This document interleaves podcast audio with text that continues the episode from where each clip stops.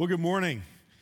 Uh, we just follow away what you saw a few moments ago because we're in a series right now. We're synced up with Kids World. This is the last weekend of our series called Lifeline. It's all about hope, believing that something good can come out of something bad. So if you have a kid who's in Kids World or even in, in, uh, in junior high, we're on the same scripture this weekend. And then today's talk, in just a few moments, I'll be talking to you about sharing the good news of Jesus Christ and our ability to impact others with the life changing truth of Jesus. But before we get there, I'd like to just talk about a couple things that are coming up here at New Spring. One is Friday evening, as, as you saw just a few moments ago, it's a uh, Kids World FX family experience.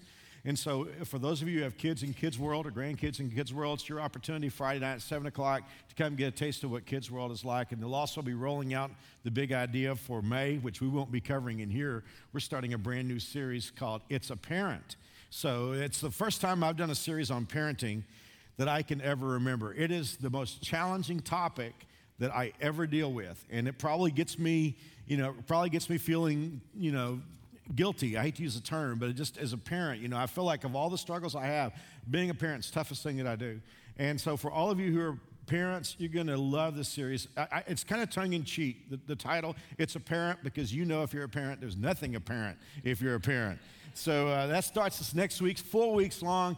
And I know that some of you will say, well, Mark, I don't have kids at home, but it could be that you have grandkids, or chances are, if you're single, and you're, you know, you may have kids someday and you have a chance to get on the ground floor. You may just love somebody that's struggling with, with parenting. So this is going to be awesome. Even, hey, here's the deal. You're going to learn a lot about your relationship with God in this series. It's a parent. It's going to be a lot of fun, a lot of great truths. It starts next weekend. So you, many of us need it. And if you don't feel like you need it, you probably will need it someday, or chances are you can help somebody who does need it. And that starts next weekend. Um, and then on top of that, too, uh, we're having a seminar this Friday called Blended. For those of you who have questions about a blended family and how it works and how it's supposed to work, we have a, a seminar this, this Friday and Saturday. In fact, you can sign up for it online right up to the day before the event. And so I just want to let you know about that. That's a great opportunity. Uh, those of you who are putting together a blended family and making all that work together, you guys are my heroes. That is one of life's great challenges, but there are also wonderful opportunities there. And so that all, that all takes place this Friday night and Saturday at New Spring. Now for something really big. Um, one of my favorite people in the world is a leader on our team. He does a tremendous job. He and his wife, are, both, are just doing great work in the high school ministry.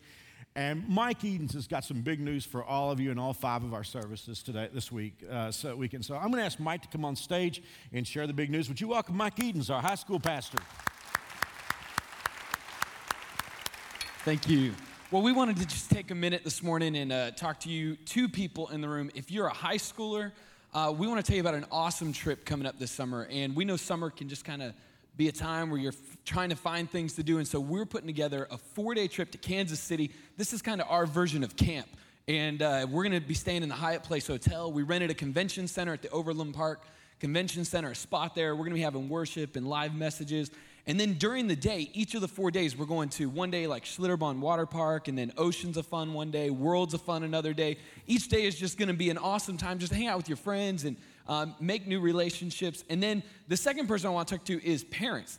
If you're a parent, what I'm saying is I'm giving you a chance to get rid of your high schooler for four days this summer for a pretty low cost. And so you really want to check it out. Um, we're just super pumped. We know it's going to be a really God encountering trip as well as a total blast. And so uh, we want to take some time. There's actually a booth out here in the lobby. Um, this week, if you go by that booth, you can get a code that will give you $20 off if you register this week. And so, kind of a one time deal, 20 bucks off the price right now. Um, and we'll, I'll be out there, my wife will be out there, answer any questions you have. Um, we'd love to talk with you. Probably the biggest uh, most exciting thing I think about this trip is we're actually kidnapping Pastor Mark for the week, and he's coming with us to speak at all of the evening services each night. And so we're really, really pumped about that, and we know that God is really going to do some awesome stuff. And and uh, so we, we'd love to invite you. We'd love to invite you if you're a high schooler, if you're a parent, to kick your kid out of the house and send them with us for four days. It's awesome, Mike. You yeah. got a video, right? We have a video. We're going to play real quick. All Thank right. you. Thanks, Mike. Appreciate it.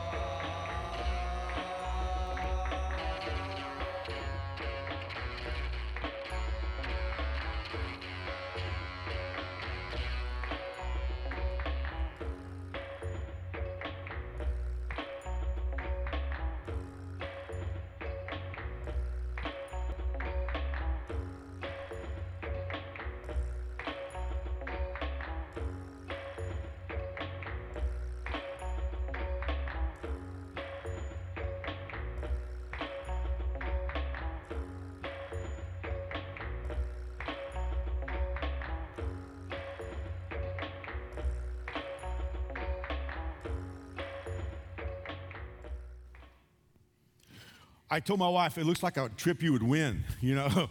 so I can't wait for that myself. Hey, I know it's cloudy and rainy out there today. It's one of those gray days where it's kind of hard for us to get awake, but I'd like for us to just think about something from the very beginning of our talk. I want to go back to the life of Jesus. If you've been part of our series uh, that we've been synced up with Kids World for the last five weeks, you know that what we've been looking at is the last week pretty much of Jesus' life. And it's been all about hope. And it's about whatever happens, God, God is at work. God's got a bigger story. You know, whatever happens, God's in control of everything. Over and over, we've looked at the life of Jesus and how that God was in control. Today's talk is different from the first four in this regard. In the first four talks, Jesus was on the earth. Whether it was Palm Sunday or Easter or the road to Emmaus or last week, Jonathan talked about the ascension. But in the first four talks, Jesus was on the earth. What makes today's talk different is that Jesus is gone by this time. He's already back in heaven. And the disciples now are going to continue on the work that Jesus began on the earth. So let's just roll back a little bit of the clock and I'd like for you to look at three statements that had to blow the disciples' mind. There were three things that Jesus said. I, I, tried to put myself in their place, and I'm thinking if I'm back in that time frame and I hear Jesus make these three statements, I, I, am not calling him into question. It's just that it's extraordinary. And what's cool about this is these three statements are still in effect today. And here's the first one. Let's look at the first one. This is from John chapter 16. Jesus said, In fact, it is best for you that I go away. Now, I, I got to tell you something. If Jesus was living in my world, I would have a hard time believing that. Really, wouldn't you? I mean, these guys, for three and a half years, they had lived with Jesus. Imagine, if you will, that Jesus lived in your town. Suppose he lived in Andover or Bel Aire or Wichita or Salina or wherever you live. Wouldn't it be great to have Jesus live in your town where you could just go see him? Imagine, though, having Jesus live in your house. And every morning you get up and you have coffee and you have coffee with Jesus. And instead of hearing the Sermon on the Mount in church, you hear Jesus give the Sermon on the Mount over coffee in your living room. And you're watching him do all these extraordinary things day in, day out. You mean he goes to work with you, and, and sick people at work, he's just taking, touching them and they're being well. And, and you go to a funeral, and then he just changes everything and sends everybody home, you know, excited because he raised a person back to life. Three years with Jesus, and Jesus calls you into the living room and he sits down with you and he says, Hey, listen, we need to talk about something you know what? It's I need to go away and it's best for you. And you're saying, Lord, there's not a way in the world. It is best for me that you go away. It is impossible. For, wouldn't you agree with that? I mean, after all, wouldn't it be great to have Jesus in our world today? I mean, if Jesus was in our world, let's just say he's in the Middle East or Asia or Africa or whatever. My guess is if we knew that Jesus was somewhere in our world today, we would do whatever it took to get there. We would take time off from work we would, we would, you know, we would get another mortgage on the house if we need to to finance the trip to get to where he was. And yet imagine Jesus saying to his disciples, and it's still in effect for you and me, Jesus is saying, It is best for you that I go away. How, think with me, how could it possibly be better for Jesus to go away? He answered that question several times for the disciples the night before his arrest, but especially in John chapter 14, verse 16. He said, I will ask the Father, and he will give you another advocate who will never leave you. Now, I don't want to get into theology because I'm not a very good theologian. Well, one thing I would like to point out is that we do believe, Jonathan talked about this last week, we do believe as Christ followers, and Christ followers have believed this from the first century, we believe that God is a Trinity. God is one God, but three persons. And it's very hard for us to understand. And the reason for that is we are made in God's image, not God made in our image. So we don't really, you know, what do you compare God to? But He is one God, three persons. There have been some through the years who have said, hey, I got it out. He's only one person, but He manifested Himself in different ways. He manifested himself as Father in the Old Testament. For 33 years, he manifested himself as Jesus. And today, he manifests himself as the Holy Spirit. He's just one God, just one person, but he just showed up in three different ways. This verse blows that completely out of the water because notice that you have all three members of the Trinity involved in a prayer. Jesus said, I will ask the Father. Now, if Jesus is the 33 year manifestation of God, who would he be talking to? So Jesus said, I will ask the Father, and he will send you another advocate. Notice the advocate there is capitalized. Some of you will have a translation that says comforter. Some of you will have other, other words there. The word advocate here, as Jonathan taught us last week, means one who is called alongside to help. He is the Holy Spirit. What I love, and, and this is just something that's always very special to me about this verse, is the word another advocate. Jesus said, It is best for you that I go away because if I go away, I'm going to send you another. In the Greek language, there are two words for another. One word is heteros. You can guess what heteros means because we have words with that prefix today. Heteros means another of a different kind. But that's not the word for another here. It is the word alon, which means another of the same kind. So Jesus said to the disciples, Look, it, I'm leaving you. It's best for you that I go away, but it's all right because I'm going to send you somebody who's just like me. And that person is the Holy Spirit. And here's the thing here's why it is better that Jesus would go away is he said he will never leave you. Jesus was here for, 30, here for 33 years, and then he had to go. And I don't have scriptures on this, but you can read this all in that John 14, 15, 16 range. Jesus said the reason why it's best for us to have the Holy Spirit is he doesn't just live with us, he lives in us. So it's not God living in your house, it's God living in you. See, when you put your faith and trust in Jesus Christ, God moves into your life. That's why Jesus called it the spiritual birth. You're born of the Spirit. God's Spirit moves into your life. In fact, Scripture tells us that God has given us the down payment of His Holy Spirit. So, that, that's very important to me that Jesus said, It's best for you that I go away. Now, I would like you to look at the second statement that Jesus said that I, I I think is one of the most extraordinary statements in the Bible. Jesus said, I tell you the truth, anyone who believes in me will do the same works I have done and even greater works. Now, if I'm the disciples, I'm thinking, there's no way in the world that could be the case. How could I do greater works than Jesus? I mean, for one thing, even if there was a period right here where Jesus said, Whoever believes in me will do the same works, that would be extraordinary. But greater works, how can we do greater works? Well, you should need, you need to know that greater there doesn't refer to greater in quality, it refers to greater in quantity. When Jesus came to our world, he deliberately limited himself to a body. And so he had to be in one place and one time. But when he left, the Holy Spirit came, and the Holy Spirit is not limited to anything. I love what Abraham Lincoln said when he left Springfield on his way to be inaugurated president of the United States. He said to the people of his hometown, and he would never see them alive again. He said to them, I commend you to the God who can both go with me and stay with you. That's the Holy Spirit. Lincoln knew that the Holy Spirit could go with him to Washington to help him be president, and he could stay with the people he loved in Springfield. So, how is it that we do greater works? It's because, here's the thing, and I don't know, I mean, it's a rainy, cloudy day. I don't know what percentage of New Spring Church we would be in this one of five services. But the thing about New Spring Church is that when you leave this place, you take God's Holy Spirit with you to many places. We take him to all the locales and locations that we visit. We take him to our various workplaces. And so instead of Jesus being limited to one body at one time, we as Christ followers, millions of us all over the world, are going all over the world doing the work of Christ. So First statement Jesus made, it's best for you that I go away, had to amaze him, but he said, I'm going to send the Comforter. The second thing, you're going to do greater works, but we now understand because the Holy Spirit is able to allow us to branch out and go to many places. And then finally, I love this statement from Jesus about the church I will build my church, and the powers of hell will not conquer it. You should, uh, you should understand that a church is not a building. You know, every once in a while, someone will say, Mark, I'm going to go to Europe, I'm going to see the great churches. No, they're going to see buildings. And if you happen to pass New Spring building on Thursday afternoon, you can't say, I'm passing the church, you're passing the building. You are the church. People are the church. A church is a group of people who have put their faith and trust in Jesus Christ and have come together to do God's work. You are the church, not the building.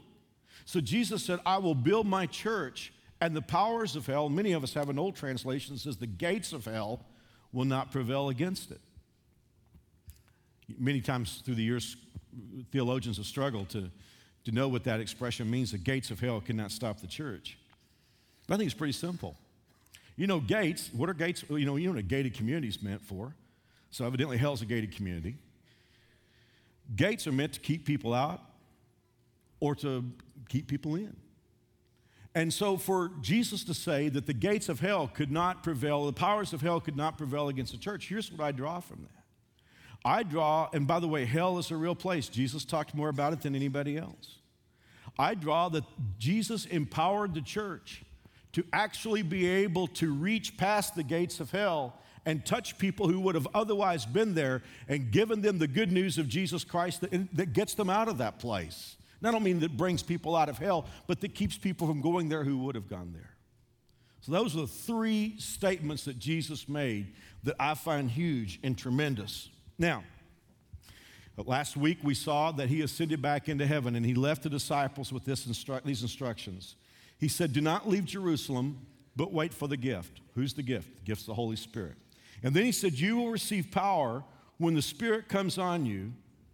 And let me stop for a moment because some people, when we start talking about the Holy Spirit, they get a little concerned because they've been in circumstances and situations where people got a little crazy talking about the Holy Spirit. And I don't want to get into a discussion here, argument, because many Christians have many different ideas about what happens with the Holy Spirit. But let's just go with the Bible. What is the primary evidence of the Holy Spirit of God in your life? Let's listen to Jesus. You will receive power when the Holy Spirit comes on you, and you will be witnesses. That is the primary evidence of God's Holy Spirit in your life is God empowers you to share the good news about Jesus Christ. And we see that on the day of Pentecost. There are millions of people who are part of the church today all over the world. There are people in underground churches in China and in, in Arab countries. Who knows how many true Christ followers there are? Nobody knows, but millions. But there was actually a time when there were only 120 in the church. When Jesus left, he left the 120 and he said, Stay here until, you until you receive power. Now, I don't know who was in the 120. I know the 11 disciples were there. Jesus' mother Mary was there. Maybe Mary Magdalene, the hooker who had accepted Christ. I mean, who knows who was in that 120, but they were just staying there waiting. They didn't know what they were waiting for. But there came a feast day called Pentecost. It was on a Sunday morning. And it's interesting to me that the feast day happens to celebrate harvest.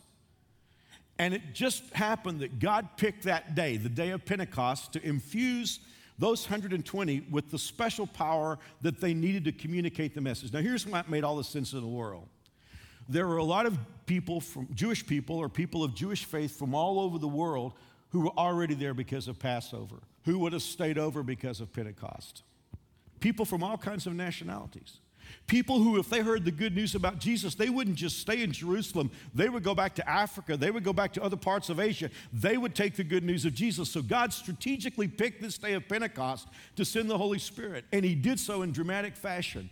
They heard the sound of wind. There were some other manifestations, but primarily what happened was suddenly these 120 people, most of whom were not highly educated people who probably were not polylingual. Most of these people who just were ordinary people suddenly were able to speak, and they were able to speak in languages that they had not learned before. It was kind of the opposite of what happened back at Babel in Genesis. Why was that important? Because there were people from all over the world. In fact, read about this with me. The Bible says in Acts 2 5, at that time there were devout Jews from every nation living in Jerusalem. When they heard the loud noise, everyone came running and they were bewildered to hear their own languages being spoken by the believers. Verse 11, we all hear these people speaking in our own languages about the wonderful things God has done. See, the people who heard understood what was being said, they understood the message of Jesus. That was the whole point.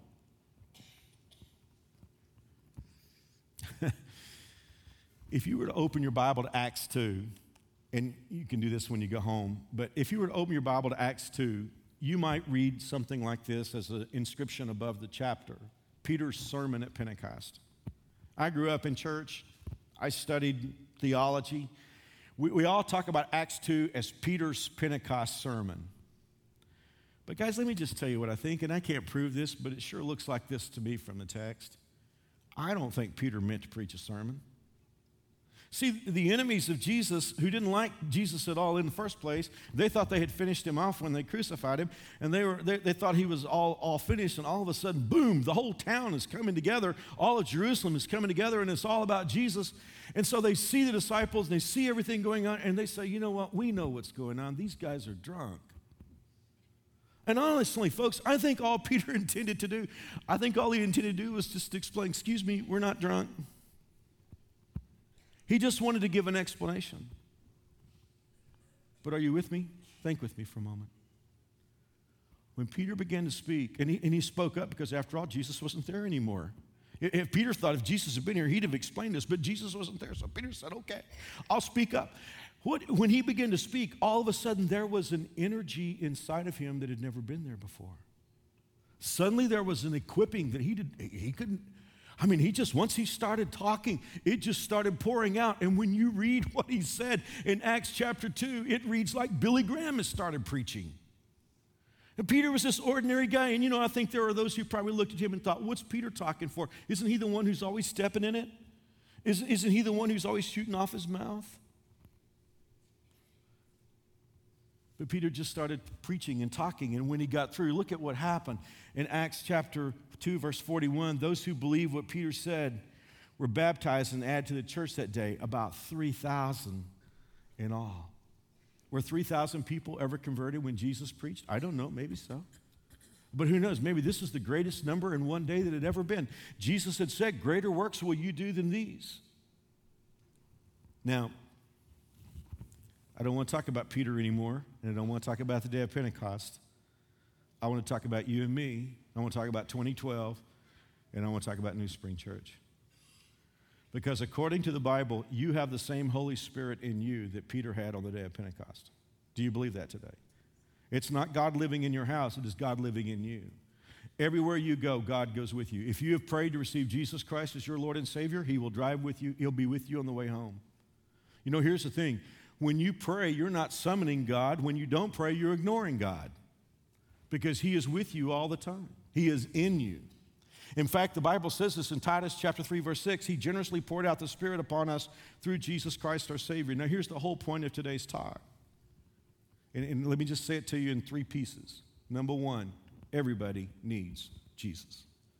Do you believe that today? Everybody needs Jesus. I need him, you need him. The people who've never heard about Jesus need, need Jesus. That person at work that you can't stand, she needs Jesus. She doesn't need to change like you think she needs to change, she needs Jesus. That, that person in your family that just never seems to get it, he needs Jesus.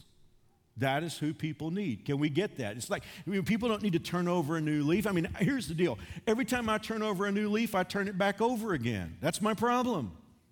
Only Jesus gives me the power to be transformed. So everybody needs Jesus. Now, here's where it starts getting personal. Your story of faith, your faith, your faith journey will help somebody connect with Jesus. There is only one way to have a relationship with God, and that is through what Jesus Christ did for us on the cross. The blood that came out of his body and the fact that he arose from the grave, that is the only way that anybody has a relationship with God. But here's the cool thing I don't know how many there are today, maybe a thousand.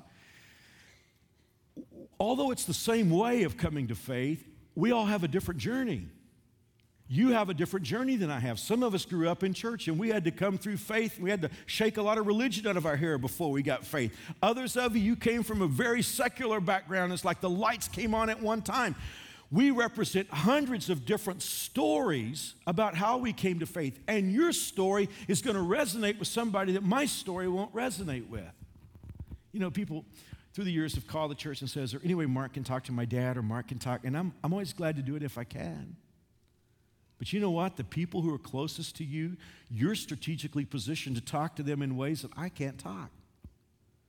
And you say, well, but Mark, man, I've had such a difficult life, and I've been, a, you know, I, I was abused when I was a child, and, and I just went through all these awful pain, and I so many bad relationships, and man, when I found, when I came to Jesus, my life was just in ruins, and how can I help anybody? Oh, my sister, do you realize you're strategically positioned to help people? You can help people. You can bring people to Jesus that nobody else can bring. You say, but Mark, my life, I just, I made so many mistakes and I screwed up so many things and I broke so many relationships and I caused so many marriages to end and, and my kids won't even have anything to do with me because of what I used to be. But I, but I came to know Jesus. How could I help anybody? You just don't realize you could help more people than I could.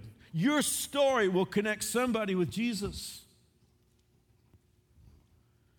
And you say, Well, I don't know if I have it in me. Well, that's the third part.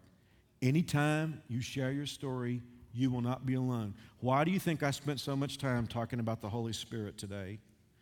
If you put your faith and trust in Jesus Christ, God moves in, and what He will help you do more than anything else is tell about Jesus because the Holy Spirit is crazy about Jesus. The Holy Spirit loves people. And he wants people to get together with Jesus. And when you go out to share your story about your faith journey with people who need Jesus, God's Holy Spirit kicks in. And just like he helped Peter on the day of Pentecost, he will help you. He will give you words, and you'll be sharing your faith. You'll think, where did that come from? Or it could be that you'll stumble all over yourself and think, that went well, and that person will listen and be transformed. Why? Because that's what happens. Everybody needs Jesus. Your story will connect somebody with Jesus. In fact, let me go a step further. Your story in somebody's life, in your circle, in your sphere, your story is the only connect point that some people will ever have with Jesus in their entire life. And anytime you share your faith, you will not be alone. Well, hopefully, I've gotten you to think about it. But just in case you're here and you're saying, I don't think I can do that, Mark, that's okay for you to say, you, you know, you, you studied theology and you're a minister, but not me. Could I give you three thoughts to think about and then we'll go home? The first thing is this you don't need to convince people that you're great, you just need to let them know that Jesus is great. Here's what a lot of us are worried about. And, and by the way, isn't it true that sometimes the hardest person to share your faith with is people who are close to you? Your wife or husband, your mom or dad, brother, sister, somebody you're dating. And here's the reason why a lot of us, we're nervous about doing this because, you know, especially the people who've known us the longest, they know the most stuff that we've done. And, and so we're, we're terrified. You know, we're going to go say, hey, you know, I have found the most important person in life. He's changed my life. And they're going to say, look, I know you. And even after you started going to New Spring Church, I know what you did afterward. I know how you screwed up afterward. I know how you still screw up. And a lot of times, that closes our mouth because we think, wow, the people that know me best, they know everything about me. But just remember this you're not trying to tell them that you're the Savior, you're just telling them that you're a sinner who met the Savior. Remember, you're telling them about Jesus. And you can, and you know, if they say, well, hey, I know you, and you still let words slip every once in a while, and yeah, I know you, and I know you've done this wrong, just go ahead and admit it and say, yeah, it's true, and I'm sorry, and I wish that weren't true. And God is at work on me, and He's not finished with me yet, but I don't want you to accept me. I want you to accept the person who's changing my life. The second thing is so important that you and I need to think about today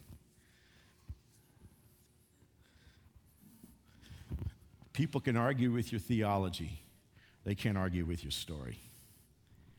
One of the biggest mistakes, and see, forgive me for breaking a sentence here, but a lot of times people think, well, I don't want to share my faith because somebody could ask questions and I couldn't answer, and we get into this big argument. One of the worst mistakes that you and I can ever make is to get into an argument about theology or an argument about God. That goes wrong. The most powerful thing you can ever share with somebody is your story. Because people can argue with your theology. What they can't argue with is your story.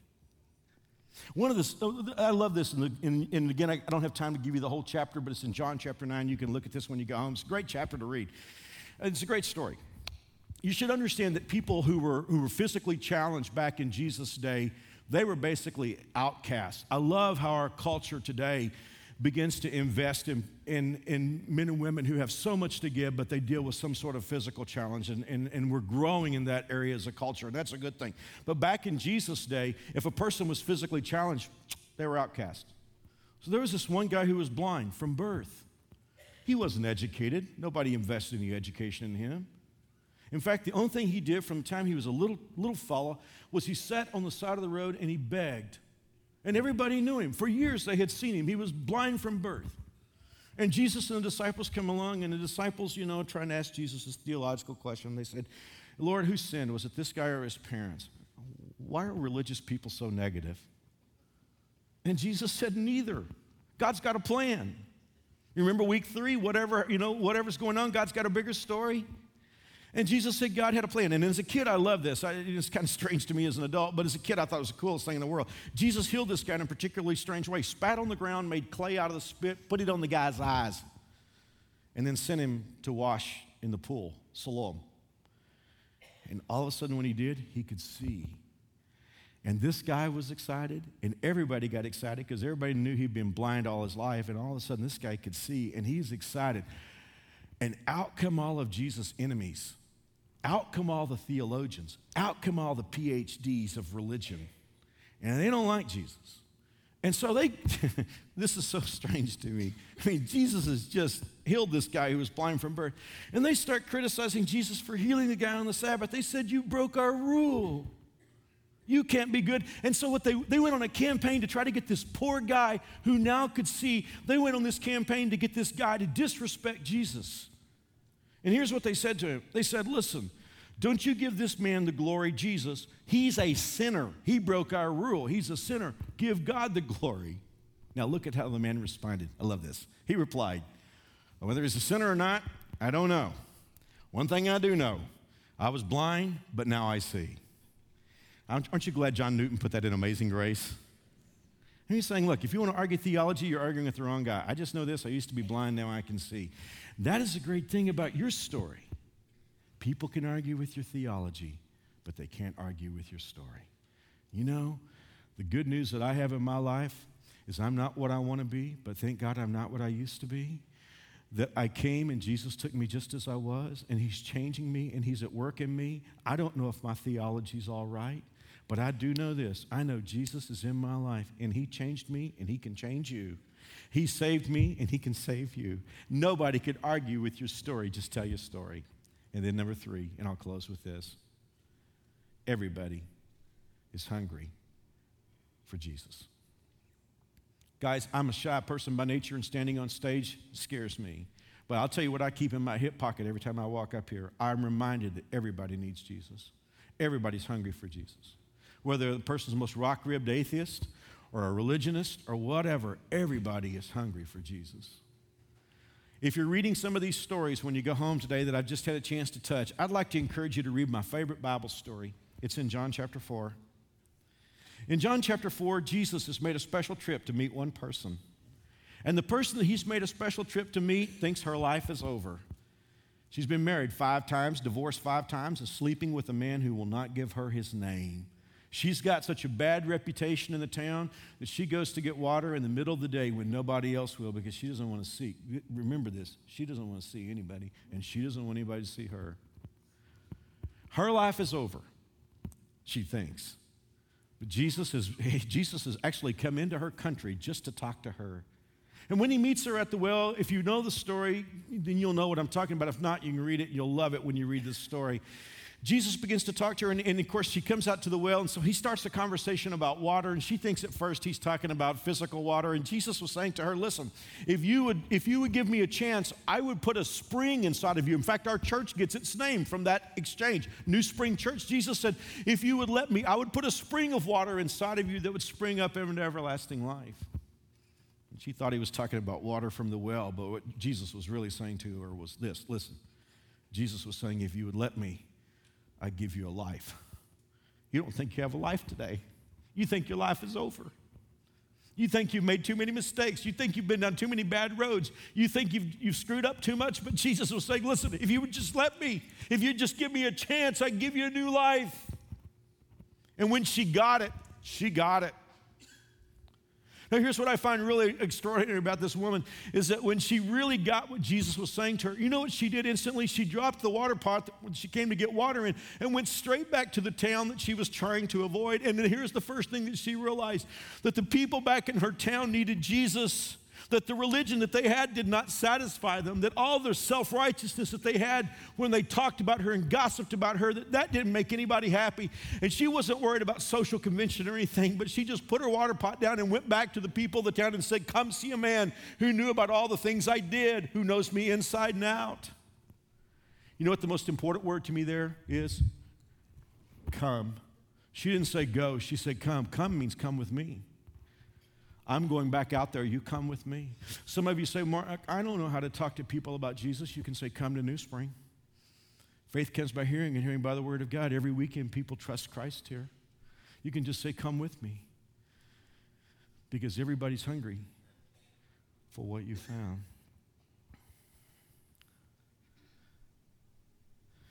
Everybody needs Jesus. Your story will connect somebody with Jesus. And whenever you share your story, you won't be by yourself. God will help you. Let me ask you a question, Christ followers. Who do you need to talk to today?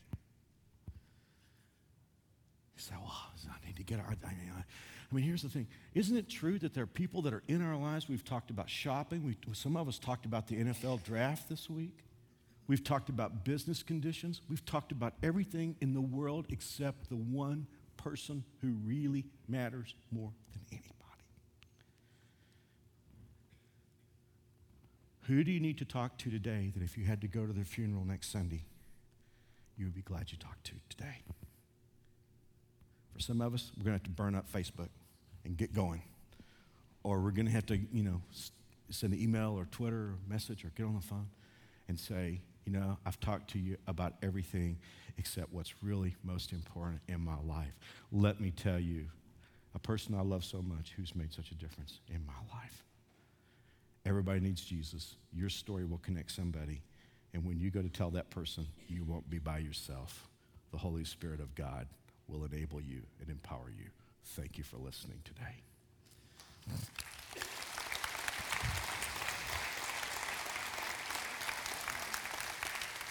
I want to do something right now. It could be that I'm talking to you, and when I tell you about Jesus, you need him.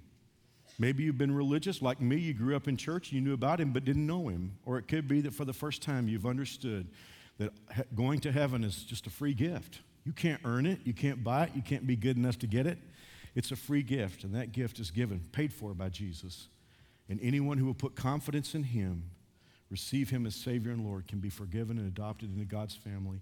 Hey, if you're here today and you'd like to have a relationship with Jesus, I want to do something right now. I want to pray a prayer with you. And I'll pray it slowly. You can just say these words. The important thing is what you mean in your heart. But I want to lead you in a prayer that says yes to Jesus. Biggest decision you've ever made in your life. Would you pray with me, please? Pray, please. Dear Jesus, I know I'm a sinner, but I believe you love me unconditionally. I ask you to forgive me and make me God's child. Adopt me into God's family, I pray. In Jesus' name.